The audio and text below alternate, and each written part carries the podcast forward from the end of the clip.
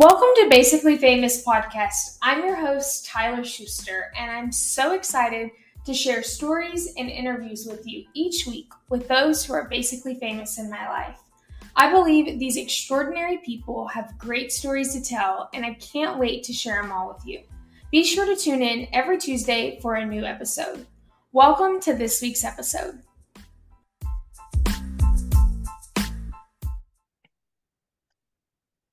Well, hey, friends, and welcome back to another episode of Basically Famous. I'm so excited to have someone who loves red lipstick and good glasses as much as I do. On yes, thank you. You are you are who shared where I got all my glasses from. I asked you because I you did. Um, we met a couple years ago over some cattle women things and just have stayed in touch. And I've always been inspired and you work with college students, and so I, I do. can relate on that. But Samantha, if you'll tell our listeners a little bit about yourself. Okay. Well, first of all, Tyler, no more Samantha. Sam, please. And I am so thankful that you nannied the Poe babies so that I found you. Um, so a little bit about me. So I am Sam Cunningham. I'm born and raised um, in Western Nebraska. I grew up fourth generation on my family's ranch um, along the North Platte River at the bottom edge of the Sandhills. It is my idea of perfect. Um, it is my ideal place to go unwind and live up at the same time. And I just don't get there enough. Um, so yes, I am fourth generation there. We are primarily beef cattle. Um, the entire time that I was from before me um, until I went to college, my family is very active in the purebred cattle business, and that was our bread and butter um, ran the road showing, sold cattle, hosted um, sales on ranch. Um, we had folks from all over the country and internationally in and out of the gates all the time. But about the time I went to college, the market um, changed for the breed of bulls that we were hustling. Uh, their workforce went to college.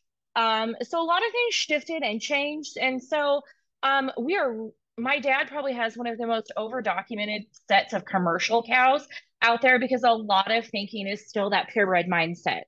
Um, but until that point, I grew up like a lot of ag kids did. I was in the dirt, but I had my baby dolls, and I can remember playing in my parents' basement on green shag carpet, perfect for farming. That I would mom my babies and I would put them down for a nap, and then when I would farm a little bit, and then I'd wake them up and I would teach them something. And that's what I did. I wanted to be a farmer rancher and a teacher and a mom and a ranch wife. And I'm kind of failing at 50% of that. But 50% of that, I think um, I'm working on and I'm getting better at every day. No two days are the same. No two days are perfect. But yeah, I'm over here being a professor rancher. So that's two boxes that I've checked for that little girl. Um, and then I was in 4 H. I was active in a junior breed association. So cattle were my favorite thing. They were my thing. Um, but I also showed sheep and hogs at county fair. I judged livestock. Um, I was very fortunate to have a successful livestock judging career through 4 H. And so that actually helped put me through college. I judged livestock in Clarendon, Texas for two years. And that's the best decision I have ever made in my office on campus. I have four diplomas hanging on the wall, and that little one matted in green is my favorite. And I can't talk about it anymore because I will cry. Um, if you're old and listening, I'm one of Jerry's kids. I'm pre-trical.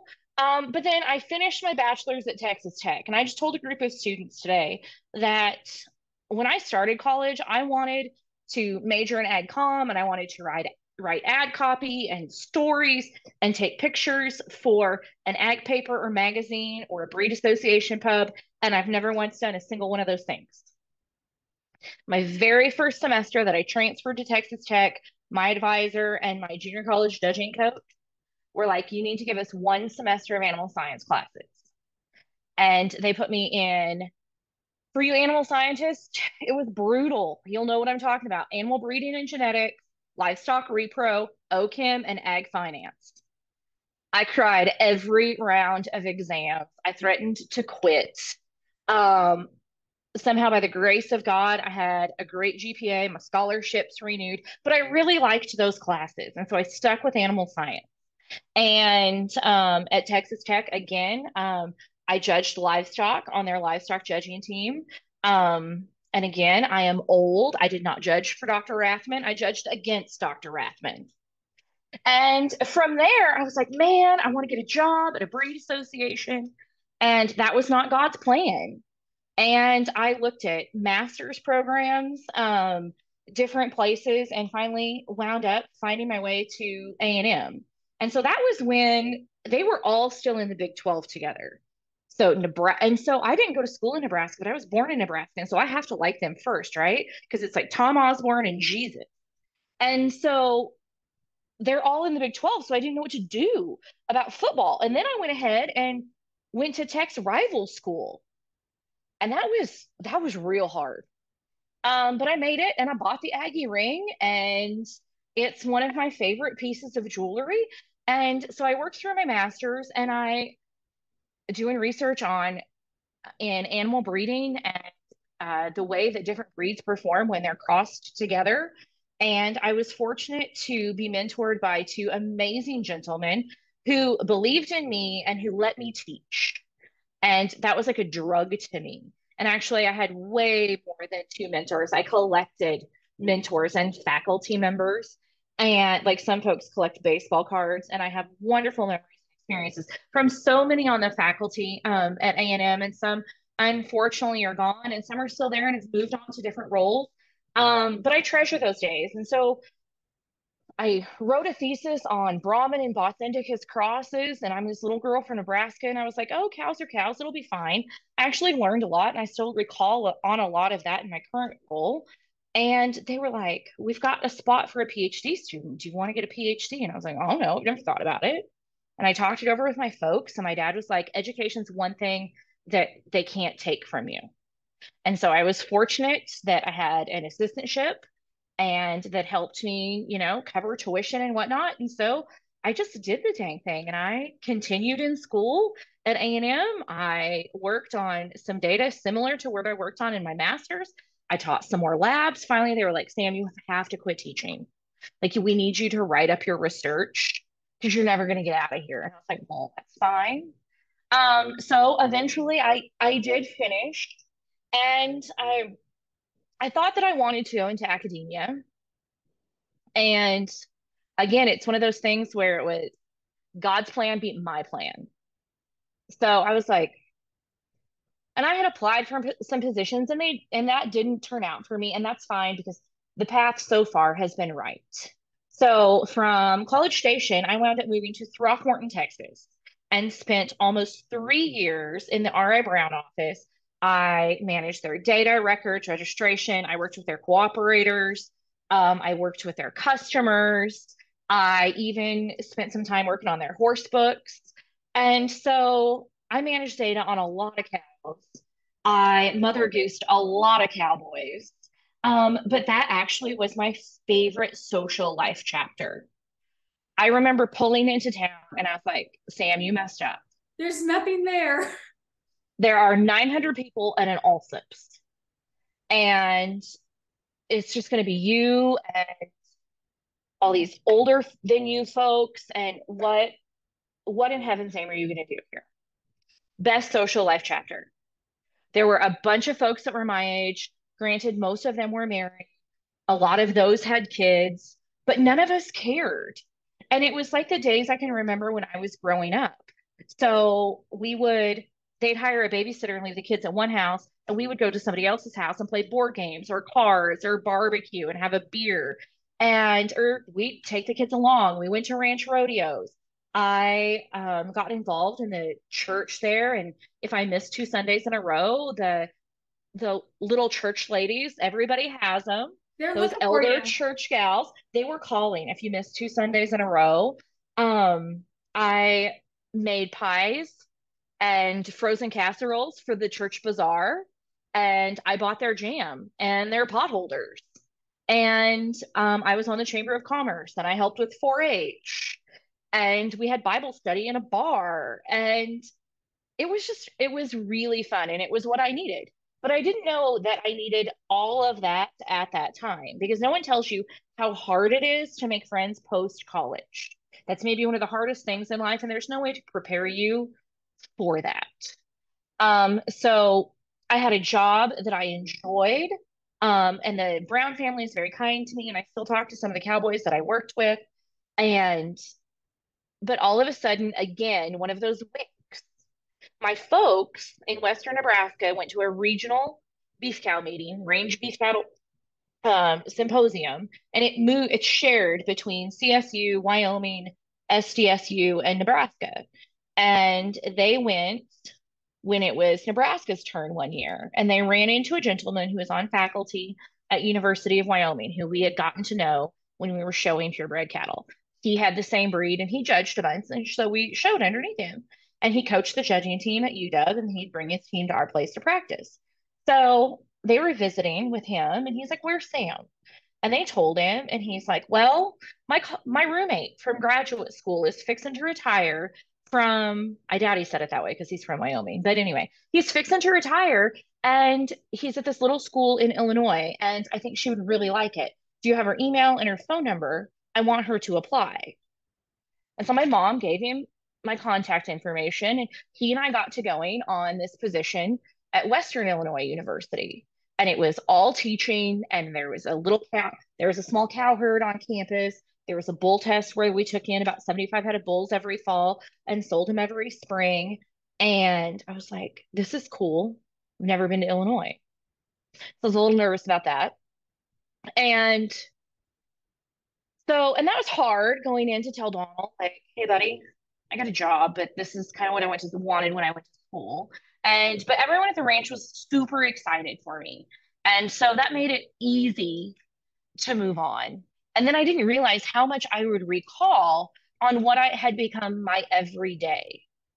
Because my everyday became such a big was a big part of a little part of my now job when I joined faculty at WIU. So I was responsible for this bull test of 70 to 75 bulls from multiple different owners and places in Iowa, Indiana, and Illinois. But I was like, I'd have talks with myself. I'm like, Sam, you manage data on six and 700 bulls. You can do 70. And we did. And I am so fortunate for that experience because, again, I was placed in a space where I had the mentor I needed when I did it. And so I loved being on faculty with Mark Hogue. I still miss teaching with him like once a week. We were the tall and the small of animal science. If any of y'all are familiar with the tall guy that judges mostly cattle and hog shows, but um, look him up. I'm about five three and he's about six three, and but it was so fun. And I'm like, I need a lot of stuff done, Mark. How do I do it? Because like we don't necessarily have a lot of help at the farm all the time. And I can't keep asking you because you have a family and you've got the pigs at the school farm. He's like, students, you ask students. And I'm like, but can we do that? Like, how do we do that? And he goes, you have to believe. If you believe in yourself, they'll see it and like they smell it. And then, and they sense it. And then you have to give just a little bit of belief in them and they will surprise you more than you know. And the more you believe, the more they'll surprise. And he didn't quite say it like that, but um, that's how it started. And so we did a lot of things in that barn. And I did a lot of watching like this. Because I'm like, we got to get it done. And I showed you how to do it. But we're learning.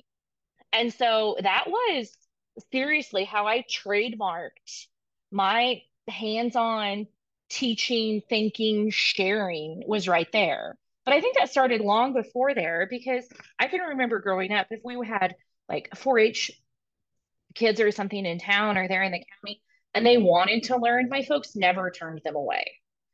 We went to their place and had clinics, or there were there was a kid or two that wound up bringing their stuff to our barn and keeping it for the summer and they rode with us to shows and just kind of became a member of the family and they still talk to us to this day. So it must not have been that bad.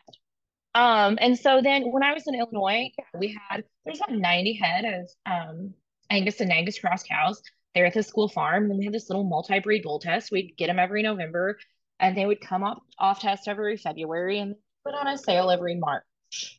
And I need to get those pictures out of boxes and hang them in my office now for inspiration because there's like progress.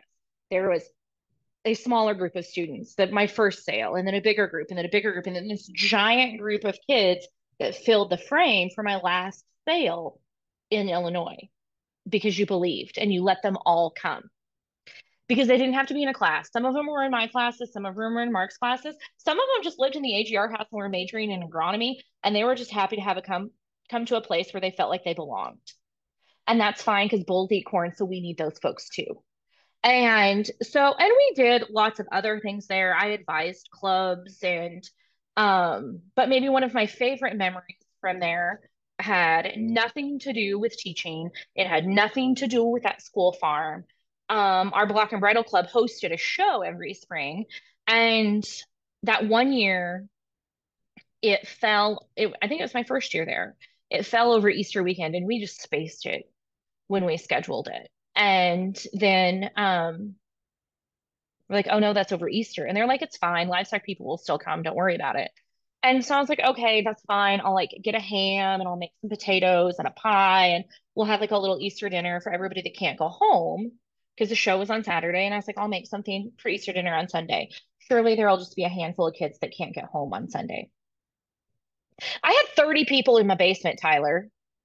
I had to go buy another ham and another 10 pounds of potatoes.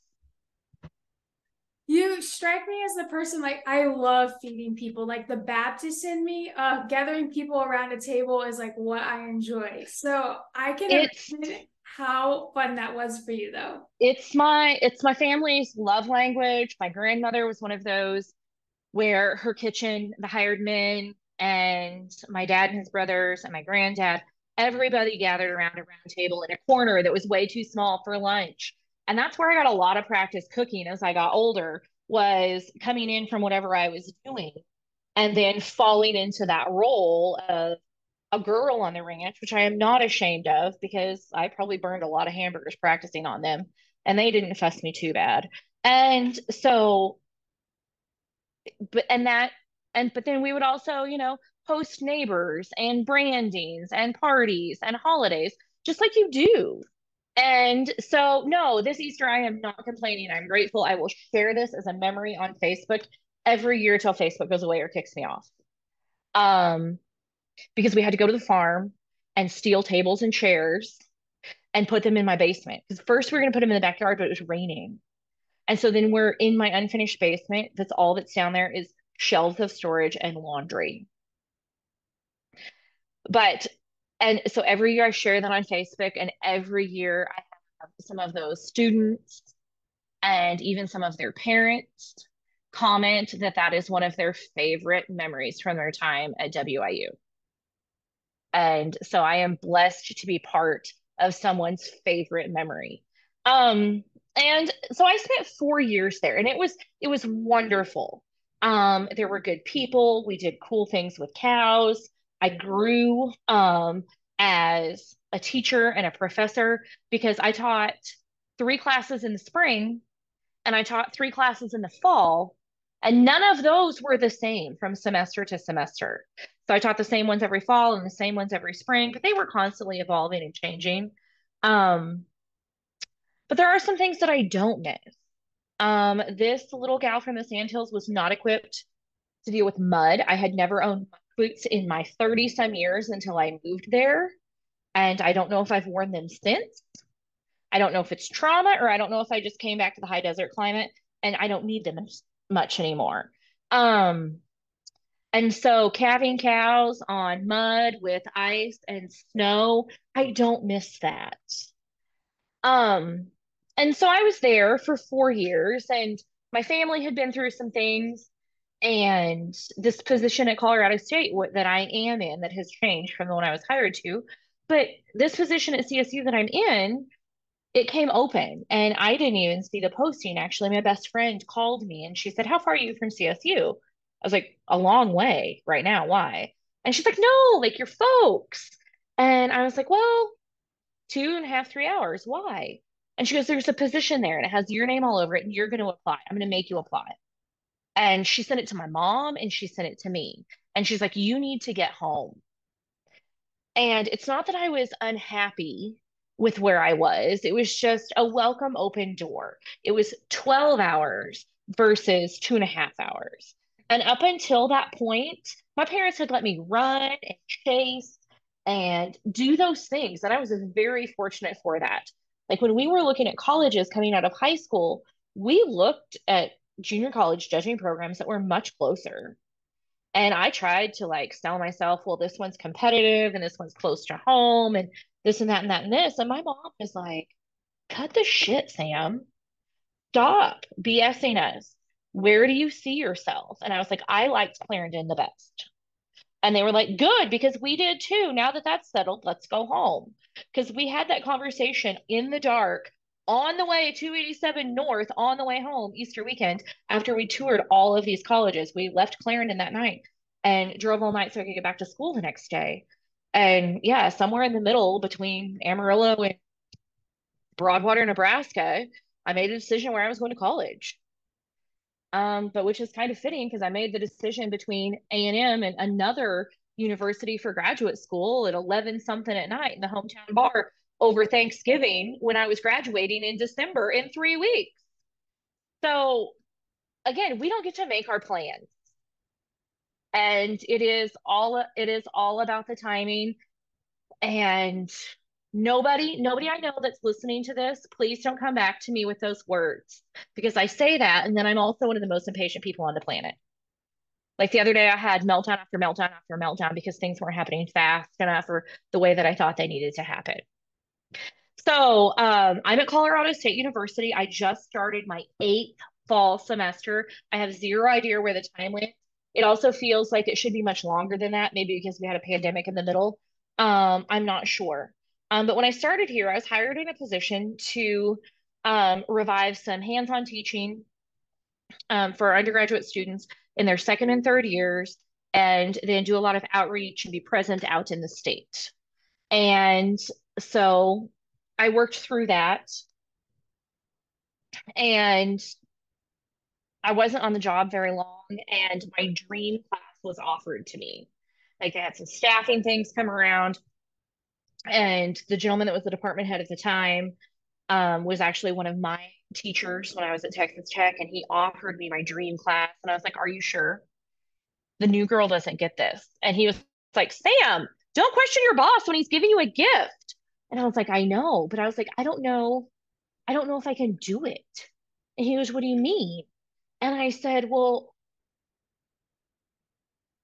like, I'm just Sam Cunningham. I don't know if I can be like Jerry Hawkins and Sam Jackson and Chris Geggs and Jody Sterling. I'm gonna cry because they're my people. And he's like, but you need to be somebody's people. And so we I taught a whole lot of kids, a whole lot of labs. I didn't know what I was doing. I had never managed TAs. And we made it. And we made it several years, and it was a lot of fun. Sorry. And then right before the pandemic, um, we went through some leadership changes in our department once again. And they were like, Sam, how do you want to, how about you take on our seed stock merchandising program? And I was like, what? I have 175 freshmen. And they're like, it'll be fine. It's just for the semester. We're going to rotate some stuff around. I was like, okay. Again, I didn't know what I was doing. I knew that I needed to find some pen cattle to show in Denver. I needed to dust off my bull sale skills. And I needed to work with a group of students that I didn't recruit. And and we made it. We went to our Wyoming ranch and looked for Angus cattle. We dug through um, our Hereford and Angus herd here on campus, and we eventually settled on four Hereford heifers. Three were flush mates, and they were very good. One, man, she was just along for the ride. And we went to Denver and we won a division and we stood with greats. We stood with giants in the drive. And to this day, I question if I did a good enough job showing those students the moves we had made and what a feather in our cap it was because it was a group of girls and I. What a feather in our cap it was that we had, that we got to stand um, with the ranches we did in the final drive. And so uh, that that was the beginning of where I am. And then we had a pandemic. And then I had to teach online. And I only teach hands-on classes. So we've shelved we shelved some classes during that time. And uh, just this week, like I got some folks pumped up to bring them back. And now that I have enough stuff going, and now I'm got talked to people into bringing that back, I'm like, I don't know if there's enough of you to go around. So um, there's that, but I'll figure it out. Um, and so my role here at Colorado State at present is leading our seed stock and merchandising, merchandising and management program. And with that, um, I've rewritten two courses and written a new course. And so the students and I do a deep dive into purebred cattle production, management, selection, marketing. But through the process of that, we are applying all of their foundations. We are boots on the ground at the farm for more days than they're getting credit for, probably. Um, but that's also because they have a fire in their belly to learn all the things. And so, do we intentionally study nutrition? No. But we're reading body condition, we're weighing, and we're relating that back to how much they eat. We're running our young through our feed intake unit and getting that feed intake data back. We'll soon have some methane data back so we can weave some sustainability into our discussion because we're Colorado State University and we are the place to come for pap testing and high altitude genetic work. We get to work with Dr. Holt himself, who is like the guy. And I forget that now he's just my friend Tim, but I fangirled him once too. And so the first two or three labs that students get to work with him and they get to go through all parts of the test with him. He leads them right alongside it. So I'm fortunate to have found another person who teaches similarly to me. Um, that they're like, we get to do cool things with big people. And I was like, yes, we do. And so today I just met this new team, this new group of students, and they're fired up. And I don't think they realize how many things I have on our list because I got behind you to get our calendar done for today. Um, and so with that, so we, you know, we talk about nutrition in an applied sense. Likewise, we're making breeding decisions and we're watching calving season and we're planning for next summer's breeding and make, picking out semen orders and sourcing pasture bulls. And so by default, we are embracing repro and genetics.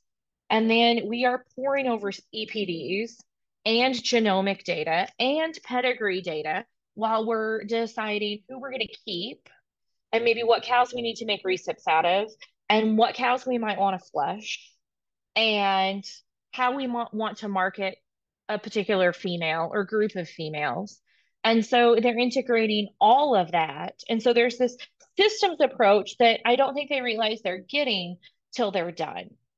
And because everything is so boots on the ground, and I'm fortunate that they're small groups, I don't give tests. We have projects that build upon one another because one, projects are more fun to grade, and two, we're too busy doing stuff to study for tests. They have enough tests to study for, and we make sure we study for those tests. But we're tending to business and we're walk I was there walking through big herd decisions with me and they're practicing making decisions alongside me and sometimes i'm like mm, guys that that maybe not be best but this is why um or you know that bull is a really good choice but not for our cows because in my experience he or maybe his sire hasn't really worked on the genetics that we have.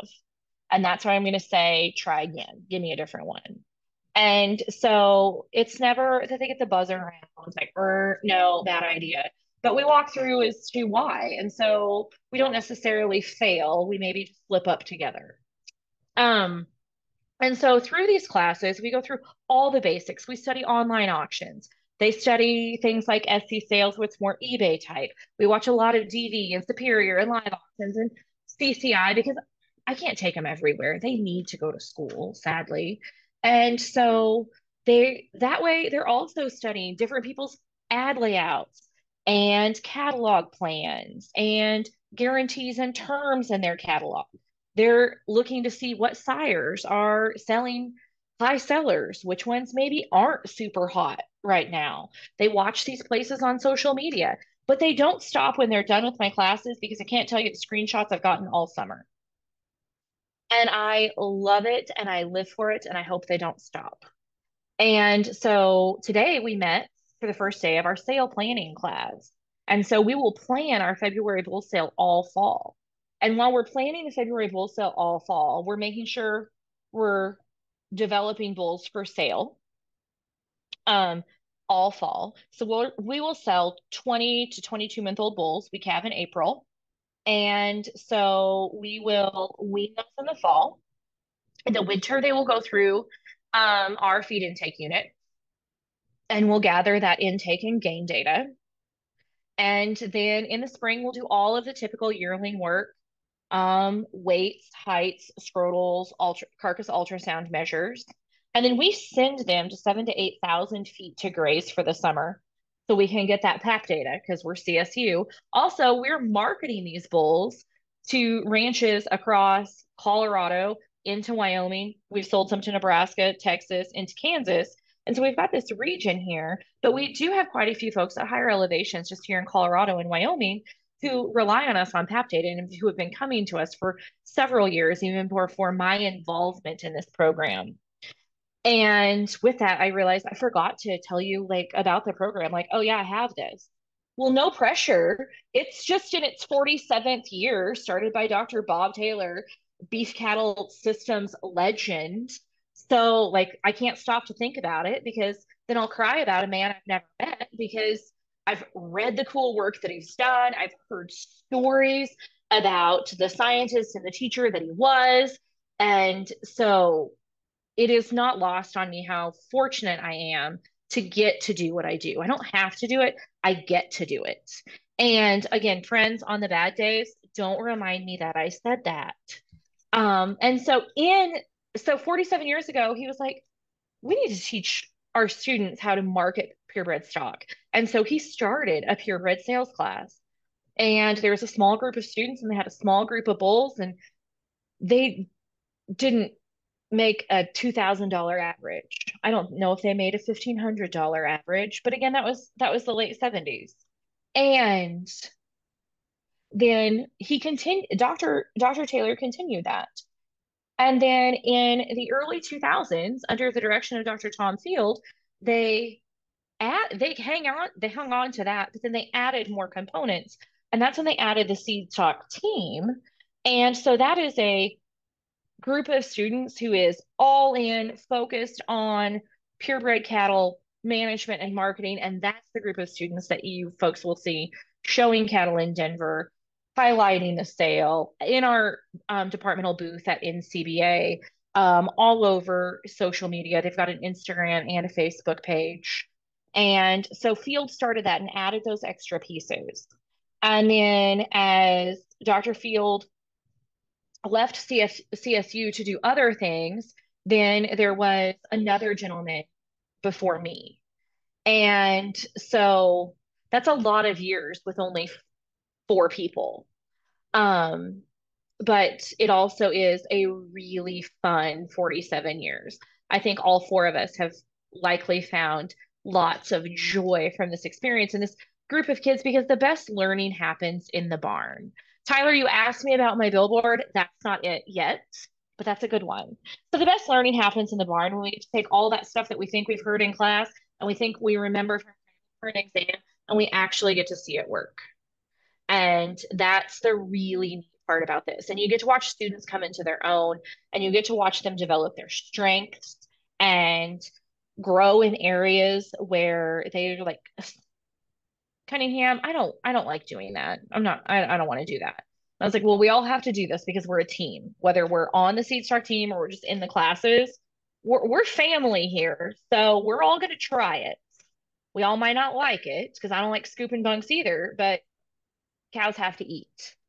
And so um, we do a lot of things and we're like, man, why do we have cows? And then but we also get the joy of a sale day or new calves or a good preg check. um, or somebody alumni coming by and with a compliment. So there's there's like lots of wins, and those are my wins. I like to walk those wins with the students too, but my wins are mostly like the light bulb moment, and when they leave the nest and go do cool things and get cool jobs and internships and uh, find their way in grad school.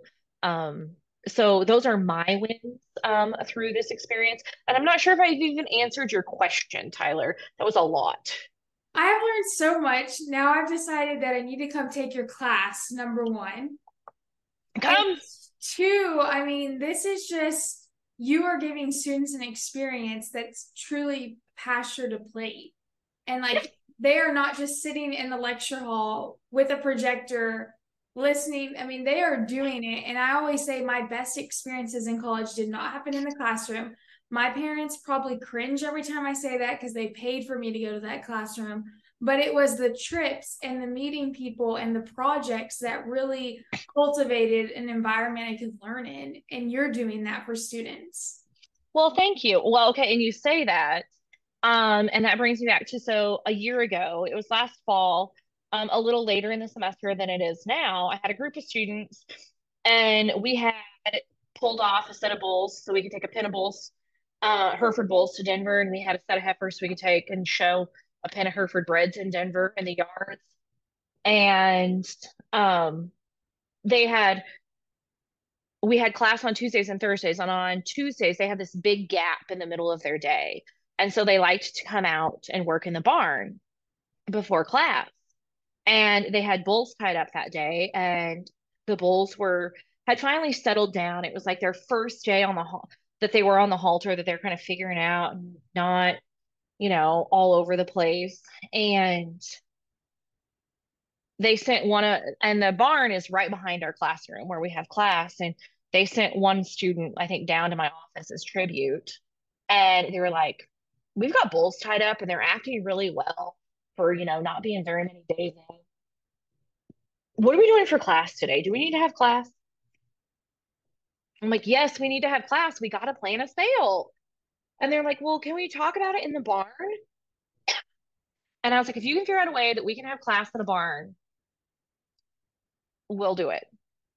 Um, they went in the storage unit and got a table. They went in the closet and got an old TV without a stand.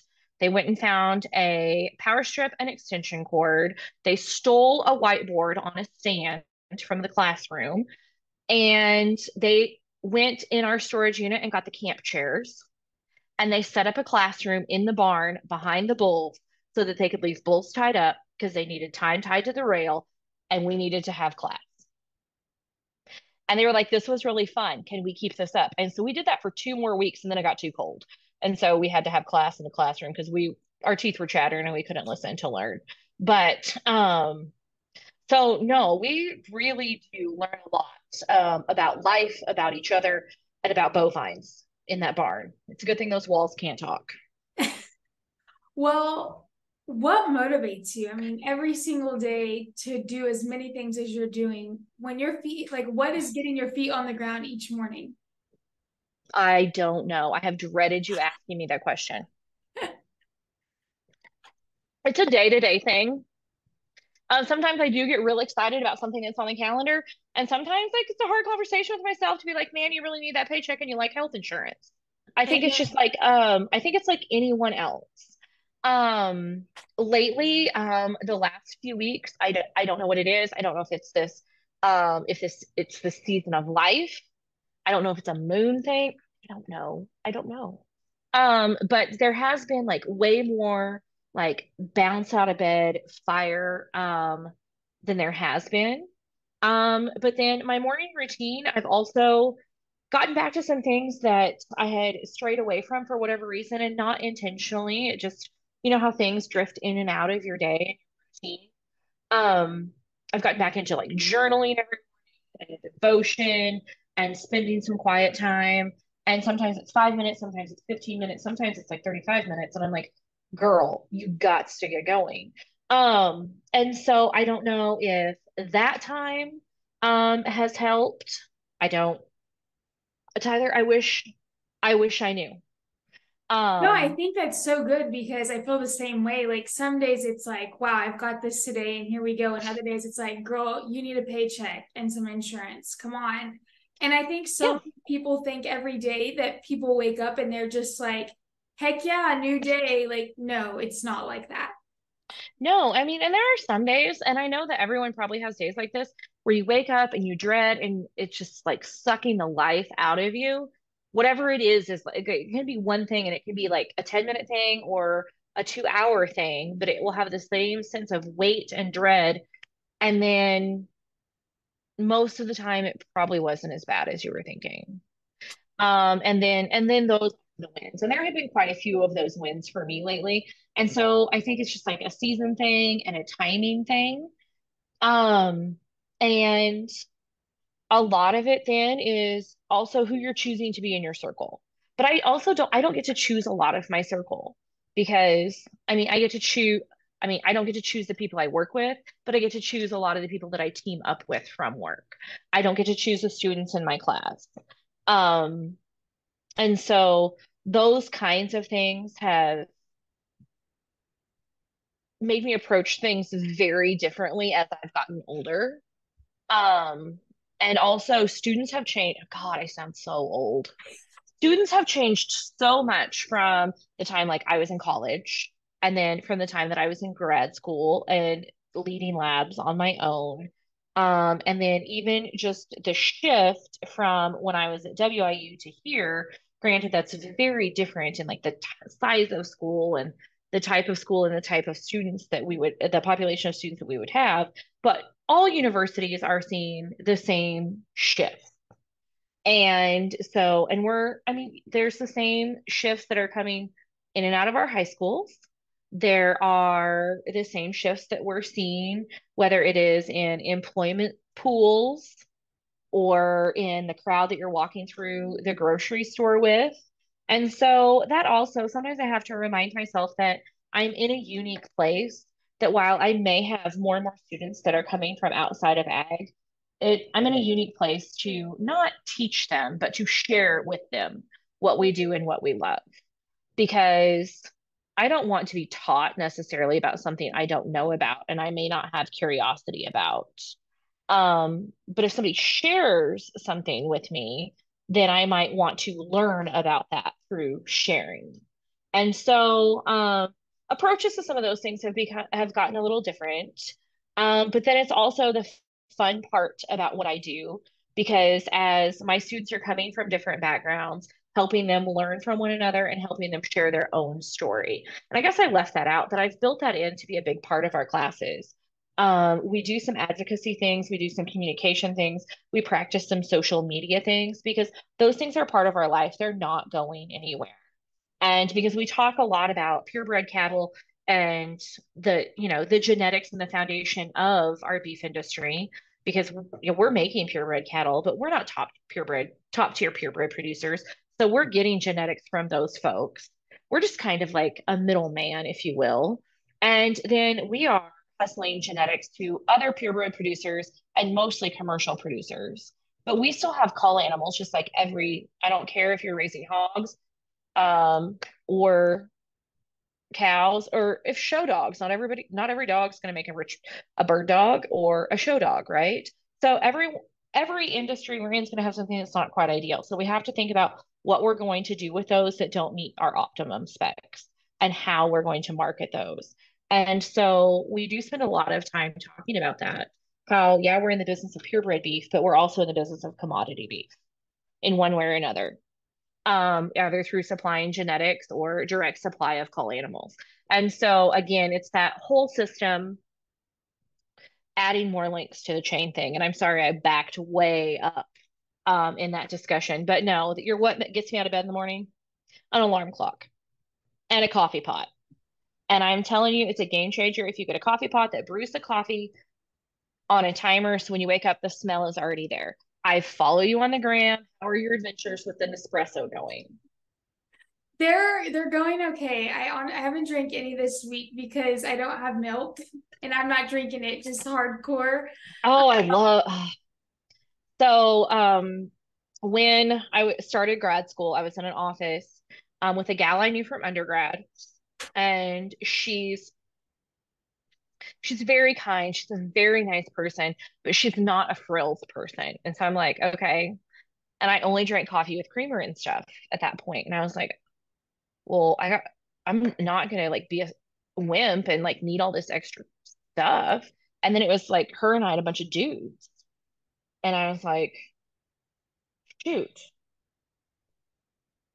I don't know what I, what to do here. We don't have a fridge. Like, how am I gonna drink coffee? Black. So I went cold tur I went cold turkey black coffee. Oh my gosh. In that office is this great big, tall, five inch brim, West Texas taco hat, starchy pants, underslung heels every day. You know that big deep drawer on the side of your desk? He opens it, not full of files, full of coffee supplies. Creamer, flavored creamer, different kinds of sugar. Oh yeah. But I was too far in my black coffee journey to go back. So yeah, I order my lattes black. I drink black drip coffee. Yeah. I also have an espresso, so I rotate it in and out of the closet with my other one. But yeah. So an alarm clock and a coffee pot really is what gets me out of bed in the morning. Well, I used to drink coffee for the sugar, not the coffee. The older I've gotten, the more I've gotten into the coffee, not the sugar. is, that is good. And I think a life skill everyone should have is they should be able to drink a glass of unsweet tea. Like when you go to a nice dinner and the drinks are already set. I hate when people get sugar packets and they make a mess. And it was like my biggest pet peeve when I was student body president is like I would take these other students and I would be like, oh my God, like stop with your Sweet'N Low. Like I'm about to tell I'm about to tell the world something that I think, yeah, on, only my friends are in on.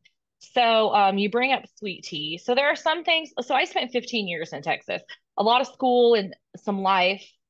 Uh, but there are some things y'all did not convert me on. Um, no sweet tea for me. Unsweet, please. Um, so when I was on the judging band in senior college, uh, there was this kid from West Texas sitting in the seat in front of me, and he turns around. We just stopped somewhere, and we get back in, and he sits down and turns around. And he goes, "Sam," I was like, "What?" He goes, "You know, you can fool a lot of people, like jewelry, hair, like just you, like that you are here, but then you just do some things that are just no, you're not." You don't drink sweet tea, you don't eat chicken fried steak, you don't eat biscuits and gravy, and you don't care you don't like pecan pie. And I'm like, that is true. That's like the four staples of the state of Texas. I know I drink unsweet tea. I do like chicken fried steak, but never white gravy. So no biscuits and gravy. Okay. And uh no pecan pie, but I make a mean buttermilk pie. I have a recipe that uh your uh mentor Dr. Poe is still trying to get out of me. So there's a dear friend's mother that shared that with me. So I'm like all Southern ladies right now. I'm not sharing my recipes, or I got it from her, and I don't know if I have permission to share. So no, I do make a good buttermilk pie. I can send references, but not a recipe. I love that. My mom never measures anything. So when you're like, how did you make that? And she's like, well, you know, a dash of this. And I'm like, mother, like, I, if I were cooking for an army, a dash of this would work. I'm one person. Like, I need some frame of reference.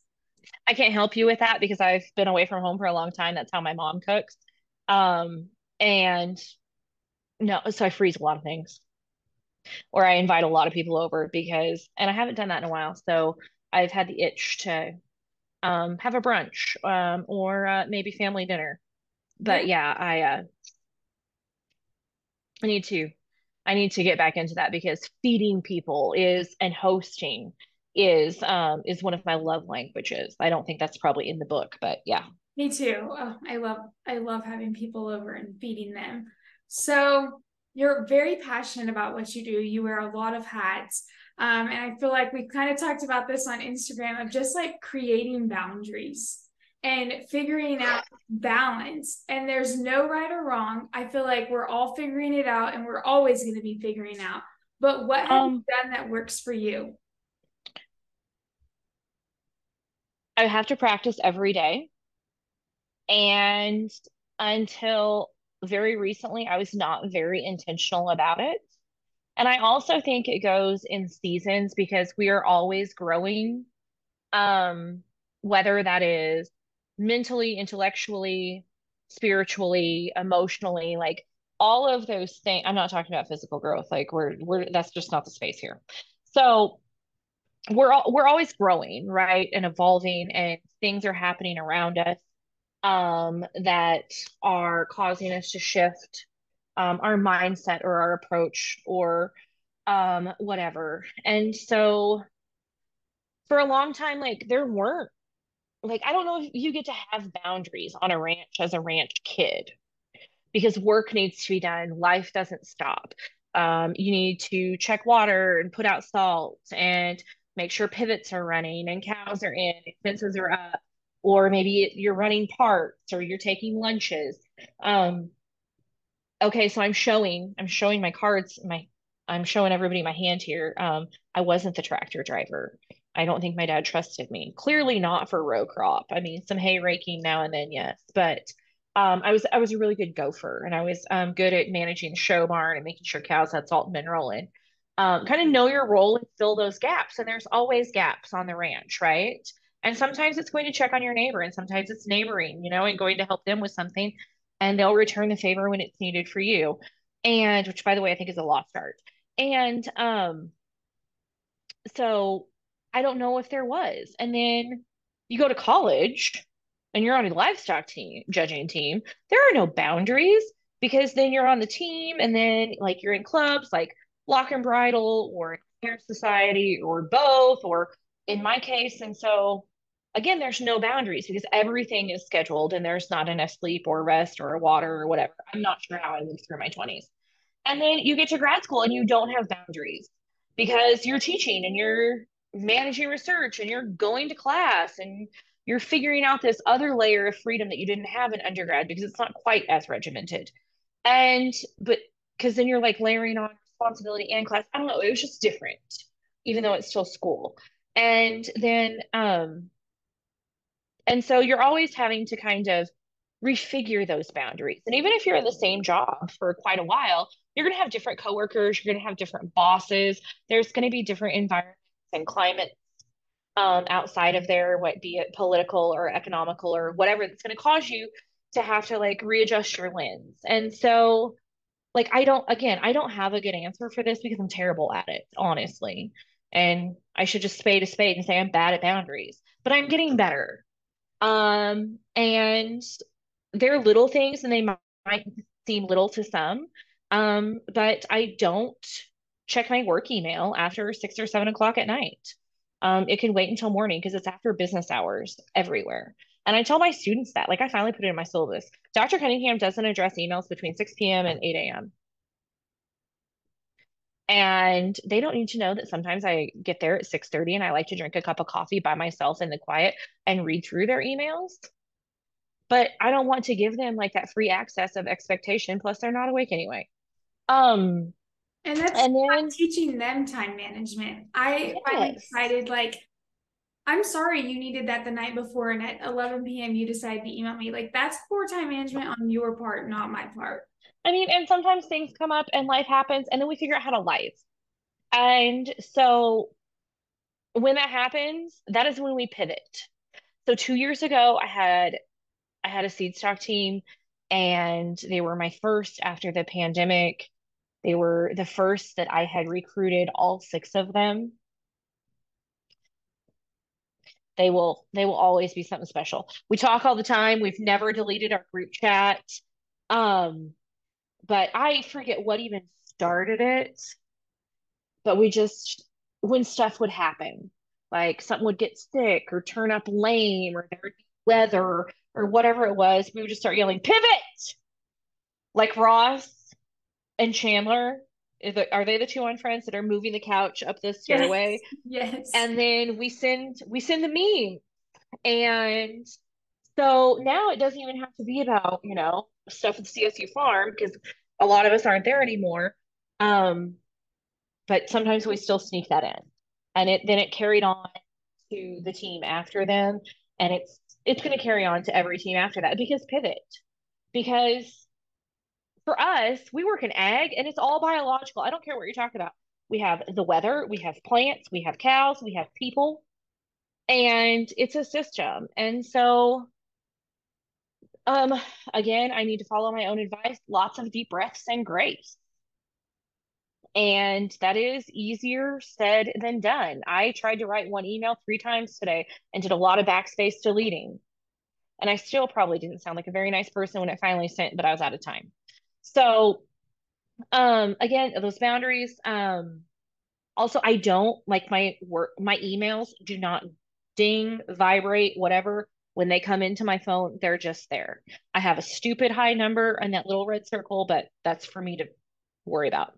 Um, and then I also, in the last couple of years, well, especially I think it started right after we were coming out of the pandemic and doing everything online. Um, I try not to be on a screen after six or so. Like I will watch TV, I will read a book, I will, you know, cook, um, and do different things around the house. I'll talk, you know, talk to friends on the phone. But the laptop, no. Data work, heavy thinking, journal articles, heavy thinking, no.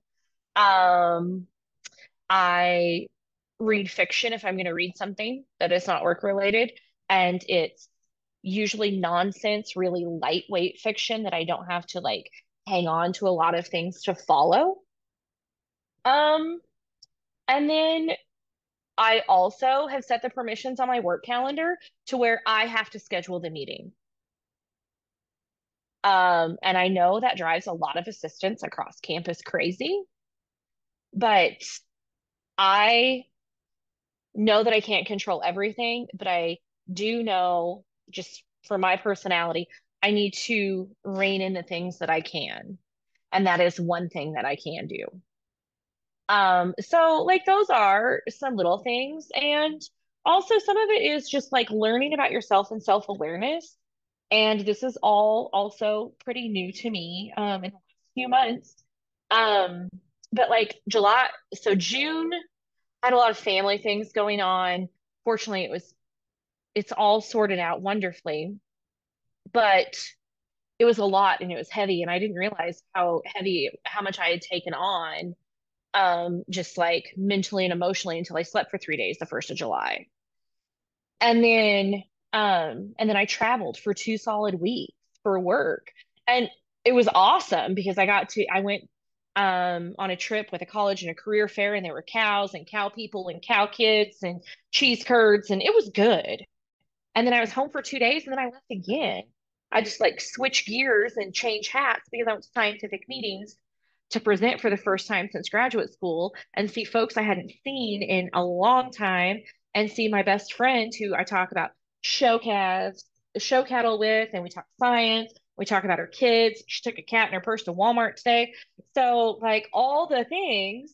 And then um I did that and then I swung by southwestern Colorado and looked at some cattle that we had grazing on pasture. And it was amazing. I forgot how good a road trip was for the soul. So the the first week I flew, and then the second week was a lot of driving. Um, and then I got back from that, and like the day after I got home, I had two invitations with people I adore that are friends that have become family. We have shared holidays. I love on their babies. Um, we've cried and laughed and all the things together. And they're like, oh, yeah, you're back. Like, come have a beer or come to supper. And I'm like, I can't. I love you, but I need to introvert for one more day. And so there are people that knew me when in a different life chapter that are going to be like, Sam, introvert, what? Um, and I was like, I just need another day. And then like the next day I called and was like, okay, if you're up for something, I, am reset like for a little bit for a low key. Um, and so I think part of that is just like recognizing that you've got limits and surrounding yourself with people who are that know your limits they can either see them or sense them, or when you say them, they're like, okay, how can I support you?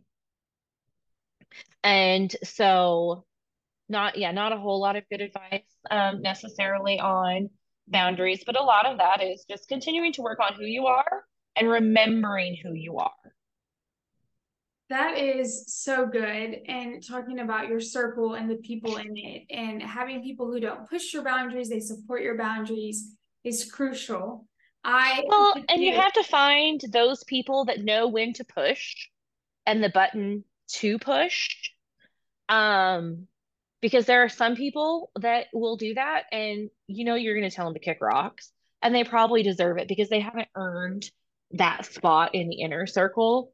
But you need that inner circle who's going to call you on your bullshit and say, stop being ridiculous or to remind you to get up and do it because you can and they remember you can when you can't.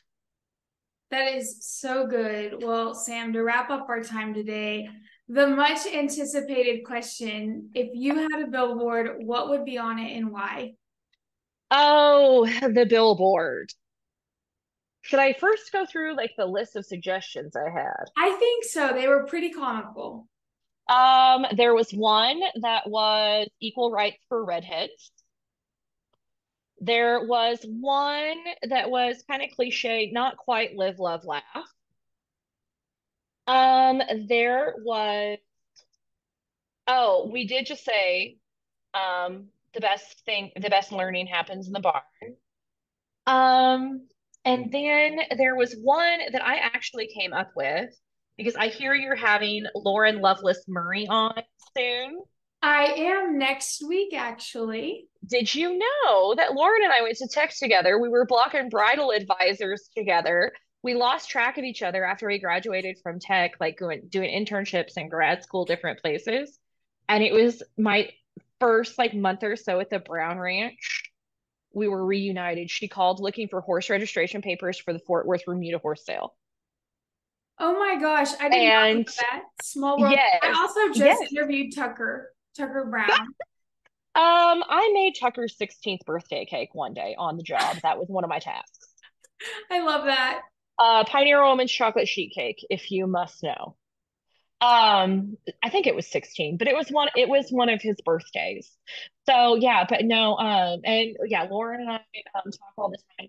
I am fortunate that she and Patrick are gonna stop and uh, see me on their way through Colorado in a week or so, a couple weeks. So what did I tell her?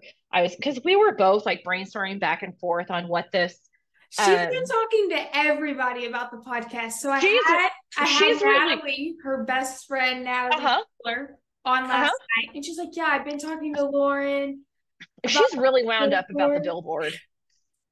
And she hasn't even. I sent her questions tonight and I told and I told Lauren like, yo, like you need to put something on there about horses and dogs and mystery stuff your husband leaves in your driveway. Yeah, what the hell If you follow her on Instagram, you will know. So y'all go look her up. But um no, and then so then like last week I was like, oh, there's like so many things. And so I was like, be be you, live big, buy the hat which I do, which I do like. I do like a hat. I I've got one in mind. But again, you keep those people in your circle who are going to remind you what you need when you aren't realizing what you need. And so um, I think it might have been about the time she had the cat in her purse with her preschooler in in the Walmart. Um, I text my best friend, I was like, it's podcast day today, and I still don't have a billboard. And she goes, Yeah, you do. I was like, What? Hashtag learn from Fern. Oh, I love that. So um, Fern is my middle name. And she has become she has she has versions that have developed and shown themselves over time. Um, but Learn from Fern was actually a hashtag that one of my students at WIU came up with one day. We're out in the pins um, talking about a set of bulls, and I didn't realize what she had done until it shows up on social media after class. She took a picture of me all bundled, stocking cap, coveralls, coats. It was good look.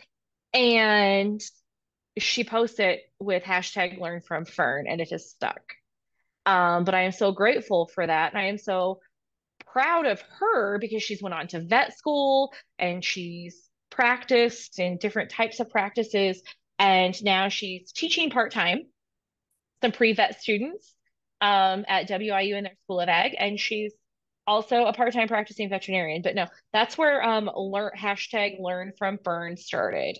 And so it's also one of those like little reminders or winks to um to get back get back to where you started or where you came from. So, you know, maybe I won't professor forever. Um, but I would imagine I will probably always hold court. And so there will always still be learning from Fern. Well, I love that so much. Thank you so much for sharing. Thank you for having me. This was so fun. I really enjoyed it. Yes. Well, we can do it again and not record it. Yes. Friends, thank you so much for tuning in to another episode of Basically Famous. I hope you've been inspired, challenged, and motivated to take on whatever today brings. Please be sure to follow us on social media at Basically Famous Podcast. Subscribe to the podcast and leave us a review. We'll see you next week.